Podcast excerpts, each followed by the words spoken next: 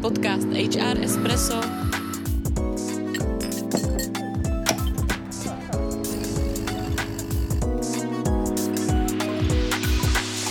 Vaše pravidelná dávka informací ze světa personalistiky. Ahoj, tady Andrea a Tereza, posloucháte HR Espresso, podcast zabývající se tématikou zaměstnanců a vším, co s nimi souvisí. A dnešním hostem je Vašek Plevka, náš kolega z AI and Data týmu a budeme se věnovat tématu datové analytiky a jejímu využití v oblasti HR. Vašku, vítej ve studiu. Ahoj a díky moc za pozvání, těším se dneska, že si promluvíme o analytice v HR. Tak a když se na to podíváme úplně od začátku, co vůbec HR analytika je?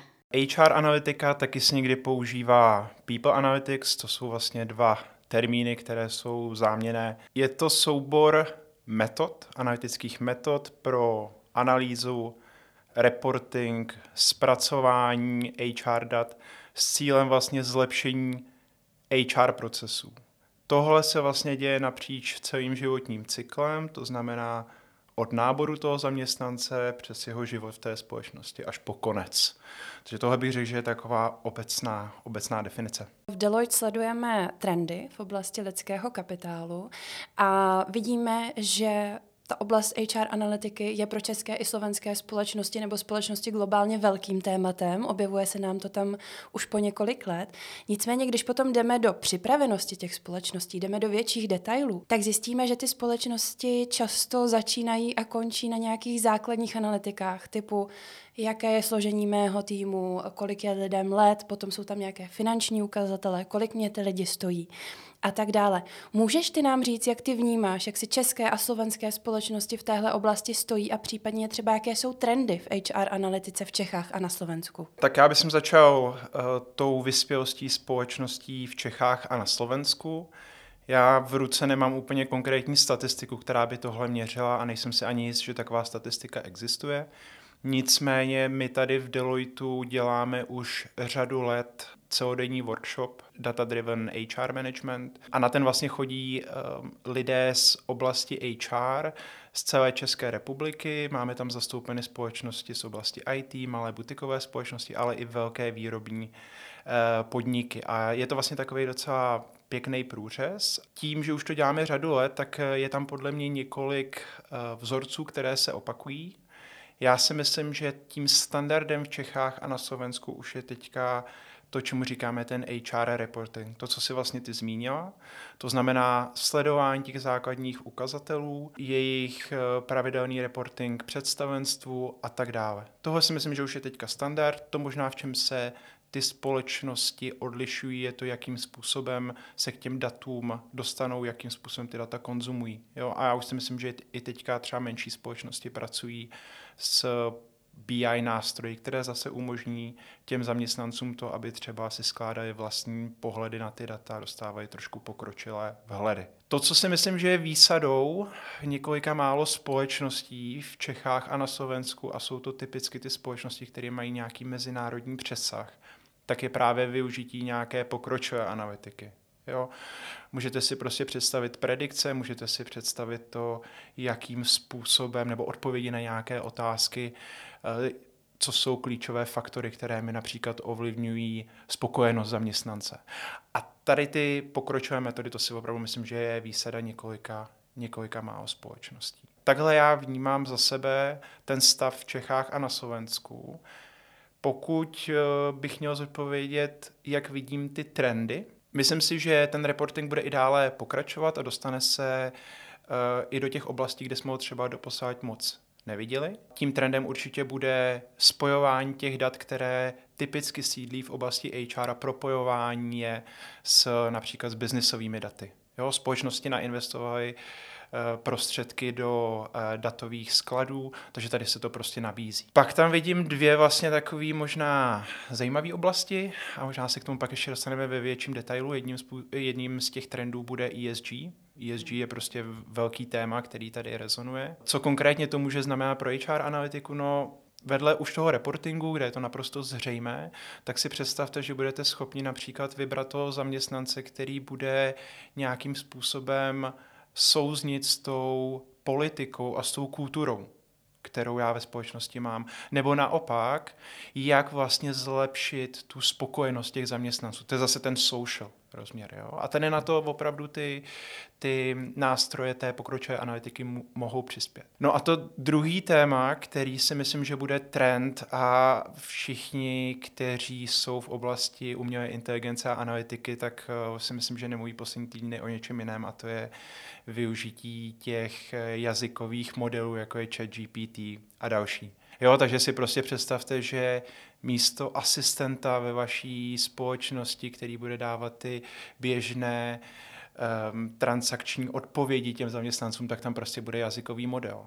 Ale může to jít samozřejmě dál. Představte si situaci, kdy screening velkého množství CVček už nebude dělat uh, ten člověk, ale prostě to proženeme modelem. Tady to je věc, kterou už my standardně děláme a já očekávám, že tohle bude že tohle bude postupující trend. Mně někdy přijde, že HR specialisté se možná trošku bojí jít eh, do těch datových analytik a někdy je to i spojeno s tím, že třeba mají pocit, že to bude příliš drahé a musí samozřejmě obhájit, proč vlastně by ta investice měla proběhnout. Eh, co z tvého pohledu by byly ty argumenty, proč do toho investovat a co to té firmě může přinést? Ty konkrétní dopady nebo ty benefity se vždycky budou lišit od toho daného projektu nebo toho problému, který ta společnost chce řešit. Já si myslím, že HR analytika tady vlastně nabízí jednu obrovskou příležitost pro HR a to je to, že řada z těch projektů nebo řada z těch use caseů, které HR analytika řeší, má prostě přímý finanční dopad. To znamená, existuje tam nějaká, nějaká rojka, která je typicky docela pozitivní, pěkně to vychází. To má vlastně jeden docela zásadní dopad a, a velký benefit, si myslím, pro společnosti. A to je to, ta emancipace, ty HR funkce. Jo, ta emancipace, eh, co to vlastně znamená, já aspoň za sebe, já nejsem HRista, jsem, jsem člověk, který má pozadí v data science, um, ta emancipace vlastně znamená to, že HR, tak jak ho chápu já, nějaká uh, supportní funkce, se najednou dostává vejš a stává se parťákem tomu biznesu. Jo? Konkrétně si prostě představte to, že vy najednou dokážete za tím biznesem přijít a ukázat projekt, který řekne ano, když si tady uh, udržíme ty klíčové zaměstnance, kteří opravdu mají ten přínos, tak můžeme té společnosti ušetřit XY. A nebo naopak zase při tom náboru. Jo? Pojďme nabírat jenom ty nejlepší. Jo, vše, všechny společnosti řeší, jak najít ty správné talenty, tak pojďme využít ty nástroje tomu, aby jsme ty uh, kandidáty dokázali dobře oslovit, efektivně a ve chvíli, kdy už s nimi pracuji v nějakém tom výběrovém řízení, jak opravdu najít ty, ty, ty nejlepší, které mi budou sedět do té společnosti. Jo, takže já si myslím, že tohle je vlastně obrovský potenciál, ta emancipace, ale jde s tím i to B, ti HR odborníci musí být připraveni tady tu zodpovědnost přijmout. Tím se dostáváme k další věci, která mě v souvislosti s tím napadá, a to je, ty jsi zmiňoval nějakou rojku a tak dále. Tak jak může HR ovlivnit nebo inspirovat to své vědení, aby jim dali prostředky na to, aby mohli do HR analytiky investovat? Máš třeba ze svojí zkušenosti nějaké doporučení, jak postavit takový business case? No já si myslím, že eh, to, co je zásadní u eh, toho, když budu stavět nějaký business case, je asi to, aby jsme to možná nepřekomplikovali. Jo, je prostě dobrý pracovat s nějakýma jednoduchýma kupeckýma počtama, pokud to jenom trošku jde. Jo, takže nějaká, za mě to doporučení je jednoduchost a nějaká transparentnost. To doporučení určitě je toho, toho sponzora toho projektu do přípravy toho business caseu zařadit co možná nejdříve, tak aby tomu rozuměl, tak aby se zatím stál. Tím praktickým problémem, který budou ti lidé, kteří ten business case budou stavět, jistě bude to, že mi nějaká data chybějí. Nemám prostě kosty, neumím si úplně jasně zodpovědět na otázku, jaký je finanční dopad, když mi spadne uh, performance toho týmu a tak podobně, takže řada tady těch otázek je někdy těžké evaluovat a tady je to docela jednoduchý, já prostě doporučuji, podívejte se do literatury, podívejte se do benchmarků, řada tady těch věcí je prostě zdarma na internetu, jasně, ne všechno bude stoprocentně odpovídat kontextu té společnosti, kde já jsem, ale je to právě přesně to, že já si to vezmu jako nějaký assumption, jako nějaký prostě předpoklad, s tím do toho jsem okolo toho transparentní a můžu si to opravdu docela jako jednoduše napočítat. Ještě jedna věc, ty jsi zmínil, že třeba chybí nějaká data a teď to teda vezmu ne v souvislosti s tím business casem, ale v souvislosti s tou datovou analytikou jako takovou, protože s tím se občas setkávám, že společnosti říkají, my nemáme dostatek dat. Jak je možné, že v dnešní době, kdy máme nejvíc dat, co jsme kdy měli, tak společnosti říkají, že nemají dostatek dat? Je to možná tím, že třeba se v těch datech neumí zorientovat a proto říkají, že nemají dostatek dat? Teďka jako řeknu ze své praxe, eh, my vlastně typicky, když ty projekty začínáme, tak vlastně tady to, co si teďka zmínil, je první, co slyšíme. My nemáme data, eh, naše data jsou, eh, jsou prostě v nepořádku a to nemá jako smysl. Jo. A já jsem vlastně nikdy nebyl u klienta, který by řekl, jo, máme tady skvělý data, pojďme, pojďme to začít. Jo. Takže eh, tady to je za mě takový trošku jako milný argument. Čím to je způsobeno, asi těch důvodů může být celá řada. Umím si opravdu představit situaci, kdy je tam nějaký uh, technologický dluh jo, a opravdu ta firma to třeba teďka nemá. Na druhou stranu si myslím, že opravdu společnosti ty, tu poslední dekádu investovaly spoustu do toho, aby měli fakt slušné datové úložiště a uh, třeba s cloudovými technologiemi je tady to stále prostupující ten. To, co já si myslím, že je možná důležitější, než se zaměřit na třeba šíři všech, všech dat, je si správně nastavit ty očekávání, zarámovat si ten problém a začít třeba i s menším množství těch dat. Jo. To znamená, jako star small, začít u toho prostě, co mám a říct si, jestli třeba tohle je dostačující, pokud ne, pokud mi některá data chybí a je to opravdu objektivní situace, tak si pak jasně zadefinovat, co jsou ty data, která mi chybí a potom si třeba s těma odborníkama, který v té společnosti mám, tak si sednout a říct si, OK, tak prostě v následujících měsících chceme tady ty data začít sbírat, pomozte mi s tím. Jo. A možná ještě řeknu, jeden jako opak toho, na co se mě ty ptáš a, a předtím bych jako hrozně varoval. A to je to, že někdy, a č, často jako to, to slyším z té praxe, že například nějaký nešťastník v tom HR dostane prostě tu úlohu, hele, tady máme spoustu zajímavých dat, jo, máme tady skvělý data, tak, tak se nám podívej, něco tam vyber. Jo, a tohle je prostě úloha, která je jako odsouzená ke svému jako zániku. Nebo minimálně k tomu, že prostě ten vynaložený, to vynaložené úsilí prostě se nepromítne do toho, co se očekává. Jo. Takže to jenom tady zase říkám ten, ten opačný extrém a tady to doporučení je, opravdu začněte s tím, co je tím problémem, co vlastně chci řešit. Já možná bych se ještě vrátila trochu na začátek. Bavíme se o datech. Mohl bys být třeba trošku konkrétní, třeba pro mě jako člověka, který vlastně eh, v tom nepracuje, na jakých typech, konkrétních typech dat, které se týkají těch zaměstnanců, už třeba se dá udělat nějaká zajímavá analytika. Co jsou vlastně ty konkrétní data, které by ty firmy měly nebo mohly sledovat? Abych dokázal tady na to odpovědět, tak si myslím, že je důležité, aby jsme byli konkrétní a opravdu už se bavili o nějakým eh, tom, jak já říkám ošklivě anglický use caseu. Tak já si vezmu příklad úlohu, která tady pro nás dojituje už, bych řekl, takový evergreen a s kterou často pomáháme, je to ta odchodovost. Znamená predikce, já dokážu vlastně predikovat, kdo mi odejde. Jo, dokážu prostě říct v nadcházejících třech měsících a dokážu opravdu ukázat individuálně na toho zaměstnance. No a teďka jaká data k tomu potřebuji? No my tuhle otázku si zodpovíme, eh, si zodpovíme tak, že si vlastně sedneme opravdu s lidma, kteří na tom HR pracují, denně jsou v kontaktu s těmi lidmi a začneme sbírat ty hypotézy. Co si myslíte, že um, vlastně doprovází tu odchodovost? Je to výše platů? Neodpovídající support z pohledu managementu? Je to struktura těch týmů, uh, nastavení pracovních směn? A teďka jenom, když si začneme dávat tady ty hypotézy, a ty samozřejmě jsou individuální, to není tak, že já tady řeknu teďka 10 hypotéz a ty jsou jako univerzální pro všechny společnosti. Tohle se opravdu musí odpracovat. Každý, každá ta firma si tohle prostě musí jako zodpovědět. A o toho už jako, um, a o toho se pak odvíjejí ty data. Je tam jedna taková věc, která je samozřejmě ošemetná, každá ta firma si musí zodpovědět sama. My tady nabádáme k nějaké spíše konzervativnosti a to je ten etický rozměr a s tím spojené i privacy. Jo? Takže my opravdu nechceme a nemyslíme si, že by to ty společnosti měly dělat sbírat eh, data třeba ze sociálních sítí, aby jsme si udělali nějaký širší obrázek. Tady můžu říkat jenom své doporučení a myslím si, že tady ty otázky toho, co je ještě etické, kam až s těmi daty jít, tak tohle prostě bude velký téma i do budoucna a je asi dobrý, aby se ty společnosti tady nad tím už na začátku zamýšlely. Vašku, ty jsi zmínil teďka o predikci v oblasti odchodovosti zaměstnanců, předtím si zmiňoval screening CV.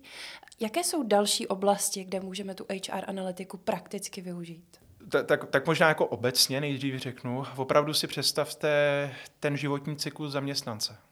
Musíme vytvořit uh, nějaký advert, uh, advertisement, uh, pak toho člověka musíme protáhnout tím výběrovým řízením, pak ho musíme přijmout. Ten člověk nastoupí, uh, musíme ho zařadit do nějakého týmu, pak už té společnosti je, já budu pracovat na jeho kariéře, na jeho upskillingu, budu mu doporučovat nějaká školení uh, a možná až někdy do konce, jo, kdy zase třeba bude chtít odejít těch, těch momentů bude víc, ale v každý ten moment já vlastně můžu, já můžu vlastně zapojit analytiku tak, aby jsem uh, tomu zaměstnanci pomohl nebo pomohl zefektivnit ty procesy, které okolo těchto, uh, těchto momentů v tom, v tom životě toho zaměstnance jsou. A konkrétně, pokud už jsme tady zmínili uh, tu odchodovost nebo screening těch CVček, my dokážeme například vytipovat, kdo je ten vhodný kandidát. Jo, a, a takže dokážeme jít i jako dál než jenom je ten screening a opravdu dokážeme dostávat insighty do toho, kdo by mohl být vhodným kandidátem. A jedna podle mě velká oblast, která se jako úplně nabízí využití analytiky pro zodpovězení hypotéz. Velmi konkrétní hypotéz. Jo. Eh, vyplatí se mi, aby jsem investoval do externí agentury pro nábor.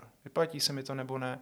Já o tom asi budu mít nějaký povědomí, ale opravdu, když tady tu úlohu dokážu jasně zarámovat, tak na základě dat já dokážu dát jednoznačnou odpověď. Hledání tady těch korelací, hledání na jednoznačné odpovědi těch hypotéz, tak to si myslím, že je prostě nějaká univerzální aplikace té, té HR analytiky. A pokud teda se bavíme o tom a chceme inspirovat HR eh, profesionály, aby třeba s tím, s tím začali, s tou uh, analýzou těch dat, existuje nějaká třeba technologie, něco jako basic, co by uh, si ty HRisti mohli vzít k ruce? Co bys doporučil? Uh, já tady možná řeknu takovou ďábelskou myšlenku, ale já si vůbec nemyslím, že je špatný prostě začít s Excelem, takže vím, že teďka řada mých kolegů mě za to bude nenávidět, ale já si opravdu myslím, že pro nějaký nějaký první krok. Vůbec není špatný si prostě začít s nějakou rozumnou tabulkou a nakonec sám Excel už má řadu prostě statistických metod, které nám dovolují případně využít ty BI nástroje, které už mám, tak aby jsem si ty data mohl začít spojovat a mohl třeba dostávat nějaké unikátní insighty. To si myslím, že je nějaký první krok. Eh, já se tady to vždycky snažím říkat z toho důvodu, aby jsem přesně neodradil ty, ty specialisty tím, že se budu muset učit nějaký složitý software. Jo. A možná než investovat vlastní čas do toho, aby jsem se naučil nějaký software, tak možná tady já můžu se spolehnout na ty odborníky, které už v té společnosti mám. A můžu vlastně spolehat na to, že oni už provedou exekuci, že vytvoří ten kód. A možná je vlastně lepší ten svůj čas investovat do toho, aby jsem lépe pronikl do těch konceptů. Jo, možná ode mě nikdo neočekává jako od HR specialisty, že budu programátor, který tady dokáže tu aplikaci uvízt do produkce. Ale jako ten HR specialista by se měl jasně zadefinovat ten problém, říct, co očekávám od toho řešení. No a tady to není jenom o tom, že si uděláme tady hezký workshop, sedneme si a něco se nakreslíme na tabuli, ale často jsou zatím nějaký matematické koncepty, nějaké statistické modely, já, když míváme právě ty školení, tak často tady ty věci ukazuju a ty lidi si pak vlastně začnou rozpomínat, jak to slyšeli eh, na těch lekcích statistiky a vlastně jako vždycky říkají, k čemu mi to bude. A nejenom vidějí, že to má jako praktický dopad. Jo. Takže je skvělé, že se dá stavět na něčem, co už ty lidi slyšeli a možná je lepší se zase podívat tady na ty věci a, a tady jako pokročit právě s tou znalostí toho, co je možná trošku jako under the surface. Já jsem na tom Vaškově školení uh, eh, HR analytiky byla a když jsme tam vytáhli chý kvadrát test, tak mě to opravdu překvapilo, že to má praktické využití, protože jsem to studovala na vaše a tam mi to nikdo nevysvětlil vlastně, jak to, to dá přesně použít. Tak to byl hrozně hezký moment. A já mám ještě na tebe Vašku jednu otázku a to je, i když to možná maličko ťuknul, na čem může takový analytický projekt selhat? Na co si můžeme dát pozor, když už do toho půjdeme?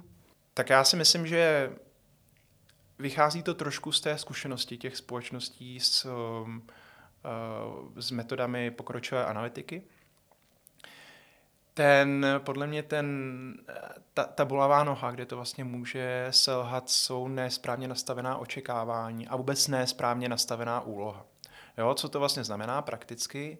Já bych se měl posunout od toho, že budu dávat velmi vágní zadání typu uh, Eh, jak zlepšit performance management eh, a posunout se k těm velmi konkrétním ohraničeným úlohám typu Existuje vztah mezi školením konkrétní, které nabízím a tím, že se mi zlepšuje performance těch zaměstnanců. Jo, takže nemluvím o performance managementu, mluvím o velmi konkrétní úloze, na kterou dokážu dostat jednoznačnou odpověď. Tohle si myslím, že je něco, co často ti lidé úplně neumí. My vlastně v tom školení, který si zmínil, to je jeho součástí, pomoci jim, jak jednoznačně zadefinovat, co je ten problém.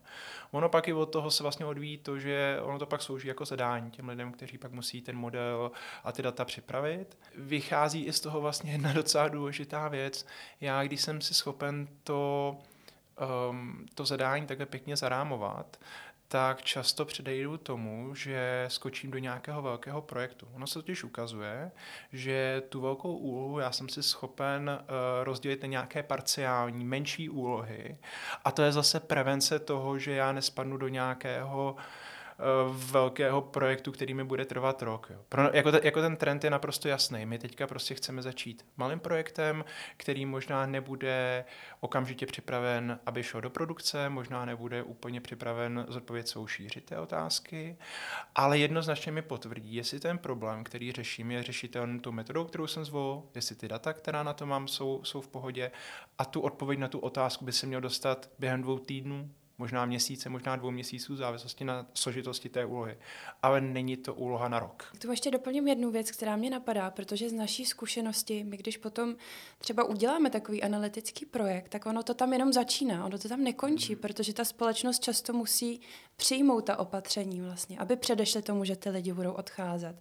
Takže já bych tady jenom na konci chtěla říct, že to není úplně jako samospásný, ale že je potřeba tímhle začít a pak dělat ty kroky, aby jsme například předešli tomu, že ty lidi budou odcházet. Takže možná i vlastně se nad tím zamyslet uh, víc strategicky, s dlouhodobějším uh, pohledem a vlastně mít i připravenou nějakou roadmapu toho, kdo, jak, kdy, co bude dělat, aby vlastně to neskončilo jenom tím, že se koukneme na ty data, pokýváme si, jakože fajn, to jsme asi tak jako tušili.